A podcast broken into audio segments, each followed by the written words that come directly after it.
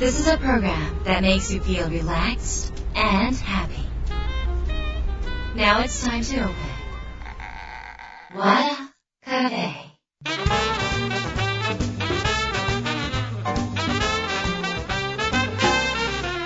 和田カフェのオーナー和田博美です。やる気満々の人もちょっと明日が憂鬱な人も明日笑っていけるよ。う今夜もワクワクお届けします。改めましてこんばんは和田博美です。この和田カフェウィークデーの締めくくりに明日からが楽しくなるちょっと学べるようなお話をお届けしています。ということで3月に入りました、えー、あっという間にですねあの春じゃないでしょうか。あのなんかちょっと暖かくなってきてあの怒られるかもしれませんがそろそろ餌付けをやめないと虫あの鳥は冬だけですよ、餌付けとかって言われてるんでちょっと自分もちょっと調整しようかななんてあの思ってますけれども、えー花粉症の方ぜひ注意してください、えーそれから、まあ、あの3月になるといろいろ新しいこと始める方もたくさんいらっしゃると思うんですけれども4月になってからっていうのやめましょう。あの4月になってからやりたいことはぜひ3月からあの行動を移すことによって要はスタートダッシュを早くするってすごい大事なんですね。3月は年度末とかいろんな区切りがあるからついつい3月終わってからって思いがちなんですけどそうすることによってなんかこうずれていくんですよ。なので私はねもう4月から始めようって言ってる人には3月からやってっていうので、まあ営業時代から常々言っておりました。3月は非常に重要な月になります、えーうちの売れる営業に変わるセミナーも毎年3月にやっているのはその新年度に向けた4月の段階で売れる体制を作っておくことによって先に、えーとまあ、あの現場でのイニシアチブを取る要は心が強い状態で現場に向かうということで、まあ、の4月を乗り切り5月のゴールデンウィークを勝ちに進んでいくっていうために、まあ、3月が非常に重要なので3月にこういやいろいろマスターしていただきたいっていうのが、まあ、あるからやってるんですがそういう意味でいろいろ3月自分で力をつけたり勉強したりとかぜひやってみてください。ということで今週は、えー番組に届いたメールをご紹介します和田博美の和田カフェどうぞ最後まで楽しんでいってください。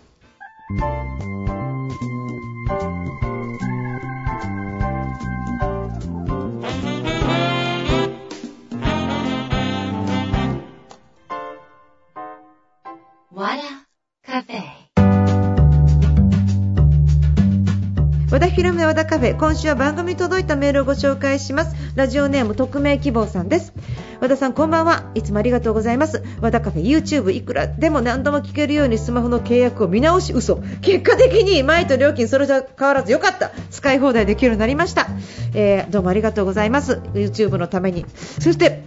メルマガで和田さんがアウェーの場所で緊張するでも自分に言い聞かせてネガティブな自分を打ち消していると言ってましたが私にはそれがうまくできません、えー私は人と話すのが苦手で特に上司の仕事のことでほうれん草したくてもその前でつまずいてしまい仕事の話までいきません。上司に何か言われると固まってしまって思考停止求められることが分からなくなり言われていることが分からなくなって答えられなくなってしまうのです。余計にあっさり意味に分からないことを言ってしまう。逆に伝えなければいけないことを言えない、えー根底に自分の言ってることを聞いてもらえるか失敗してしまうかということを考えています。自分にはできない怖いという思いがあって答えられない喋れないわけです。何かをごまかそうとしているとかミスを隠していると受け取られてしまい評価はますます下がる一方で職場にも居づらい状況です。以前それが原因で任されていた職を解雇され私といるとみんながおかしくなると言われたこともあって自分は誰からも必要されていない。無用むしろ害悪だというネガティブな気持ちを消すことができません。負のスパイラルです。でもここを解決しなければ何も進みません。どうしたらいいでしょうか、えー何を質問していいのかまとまらずすみません。何かアドバイスいただければと思います。ということで、えー匿名希望の何々さん、えー今回いろいろ聞いていただいてありがとうございます。えっ、とですねあのネガティブなあの状況っていうのは、いろいろあるわけなんですけどあのそのネガティブな感情についてね私はまあ要点思考という考え方を多くの方に伝えていてその感情が正しいのっていう話をするんですよでネガティブな感情って例えば例えばねあの今この質問ちょっともう1回なぞらせていただきますよ。えーっと失敗してしまうか言われたことどう答えるかうまく伝えられるだろうか怖い私はダメだとか答えられない喋れないとかっていうそのネガティブな感情そのものっていうのは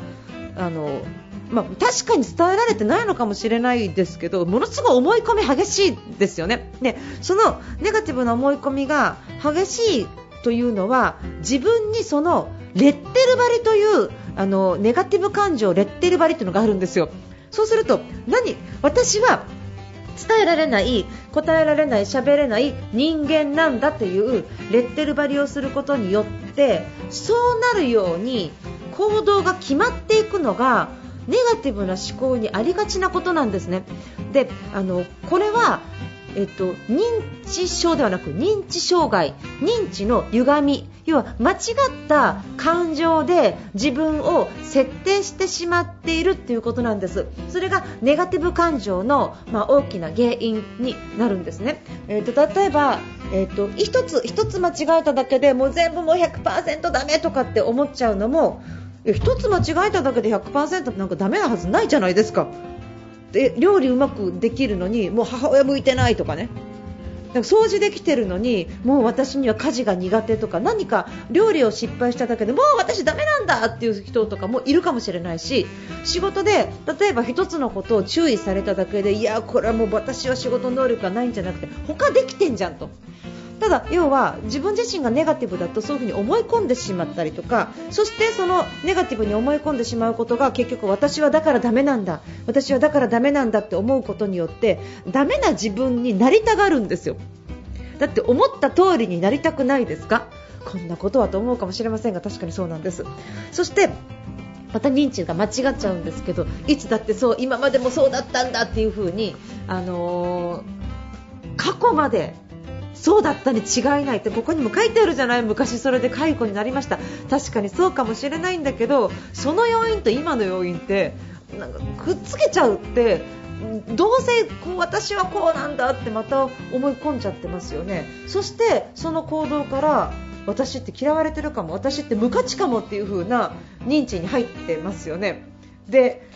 そして、えー、っと嫌われてるんだ。で私はダメなんだ。全てダメなんだ。なんでこうしてくれない？なんで私のことをちゃんと思ってくれないの？みたいな気持ちになることがあるんですがこのは全部認知の歪みになります。ということで、えー、っとその感情は人間って自分の感情が一番正しいと思うんですけど感情は間違ってるんですね。それが全然正しいわけじゃなくって事実に基づいて考えていくと単にほうれん草が遅れて怒られただけだから私が嫌われて伝えられないっていう風に、ま私という人間がダメだからじゃなくていやいやいやいやもうちょっと早く報告しなさいよっていうだけかもしれなくない？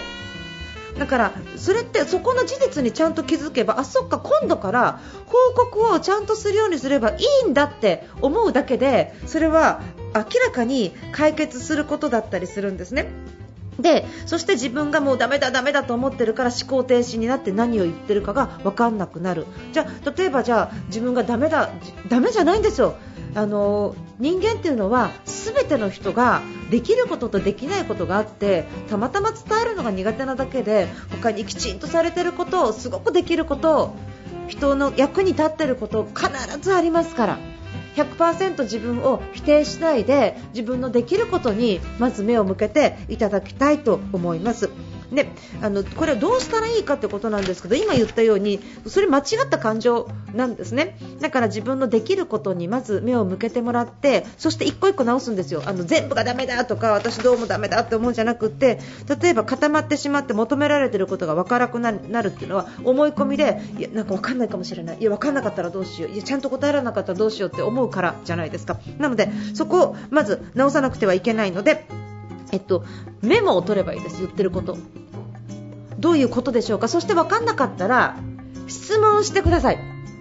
質問しないで自分で考えようとするから例えば分からない単語があるだけで分かんないだけかもしれない。上司の言ってる文脈が読み取れなくって使ってる言語要は共通言語が違うから分からないだけかもしれない。要は自分に能力がないわけじゃなくって自分自身が質問してなかったっていうことだけかもしれない。それを一生懸命聞こうと思って分かんなきゃ分かんなきゃと思ってるから1個の単語が分からない2個の単語が分からない3個目も分からない連鎖して全部分かんなくなるかもしれない。これはあくまでも仮説です。ということはそれは恐れ入りますが私無知ですみません。どういう言葉なんでしょうか？すごいな部長そんな言葉知ってるんですね。勉強になりました。ありがとうございます。っていう風に言うと部長も喜ぶしあのそんな風にして自分も一つ知ることができるんでそこを1個解決しません？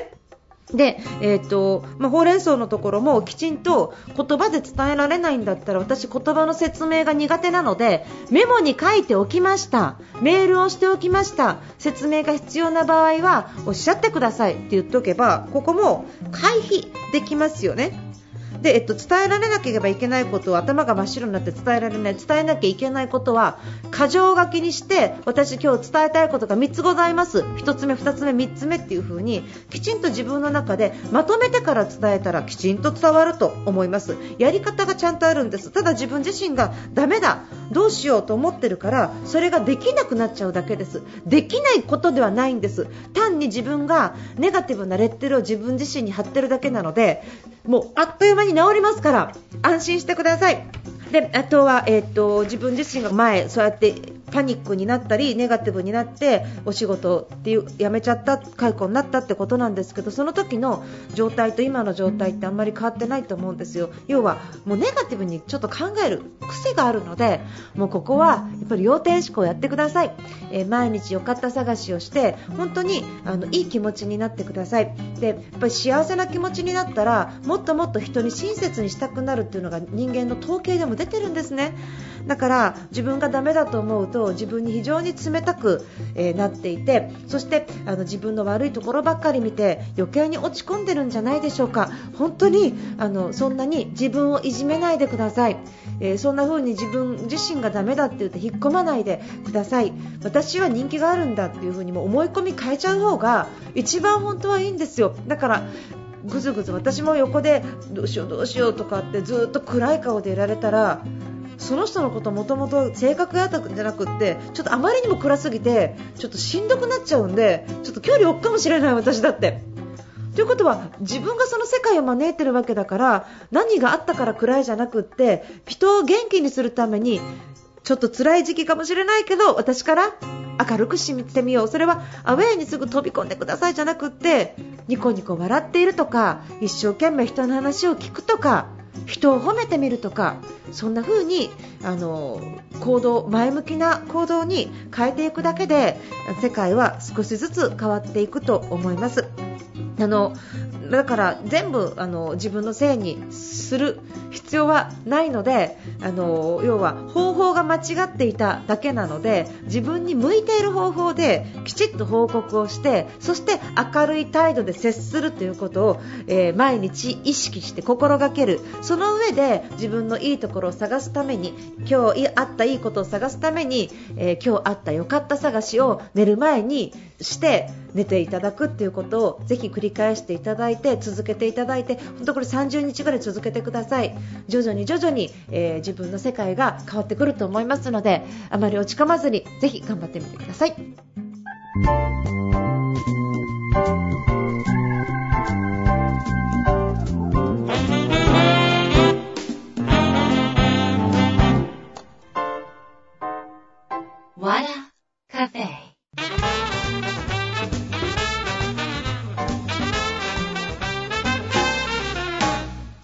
和田博美の和田カフェ、えー、今週いかがでしたでしょうか、えー、イベントのお知らせございます。3月21日、22日ですね、えーと和田博美の売れる営業に変わるセミナー開催いたします、えー、こちら今回いろいろ昨今の自粛事情によりですねあの怖がる方もいらっしゃるのであの結構少人数での開催になっています。あのただあのお席はまだありなんか普通だったら1週間ぐらいで埋まるんですけど あのまだありますので少人数って逆にチャンスじゃないかなって思う方あくまでもあの参加されるのは自己責任になってしまいますが、えーと、売れる営業に変わりたい方物が売れないとやっぱりお金も稼げないですし物が売れることとか表現ができることとかプレゼンができることとか交渉能力があることとか人に好かれることとかって財産だと思いません？それが、まあ、不安を作っていくこと。私が大事にしている不安作り営業そのものを3日間にわたってお届けさせていただきます。3月21日、22日そして5月23日、えー人生もっと売れるようになりたいとか営業やってないけどそういうスキルを身につけたいという方はぜひ和田ヒロミ公式ページヒロワのページから、えー売れる営業変わるセミナーのバナーを見て、えー中のことをあこういうものなんだというふうに知ってみてください。よろしくお願いします。ということで和田ヒロミの和田カフェ、えー今週はこの辺りで閉店になります。皆さんにとって来週も素敵な1週間になりますように。お相手は和田ヒロミでした。